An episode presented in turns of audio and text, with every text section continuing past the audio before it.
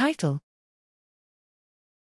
Demixing Model A Normative Explanation for Inter Item Biases in Memory and Perception. Abstract Many studies in perception and in the working memory literature demonstrate that human observers systematically deviate from the truth when estimating the features of one item in the presence of another. Such inter item or contextual biases are well established but lack a coherent explanation at the computational level.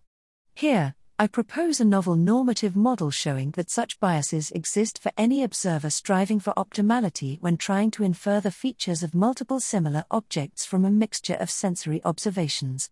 The demixing model predicts that bias strength and direction would vary as a function of the amount of sensory noise and the similarity between items. Crucially, these biases exist not because of the prior knowledge in any form, but simply because the biased solutions to this inference problem are more probable than unbiased ones, counter to the common intuition. The model makes novel predictions about the effect of discriminability along the dimension used to select the item to report, for example, spatial location, and the relative amount of sensory noise. Although the model is consistent with previously reported data from human observers, more carefully controlled studies are needed for a stringent test of its predictions.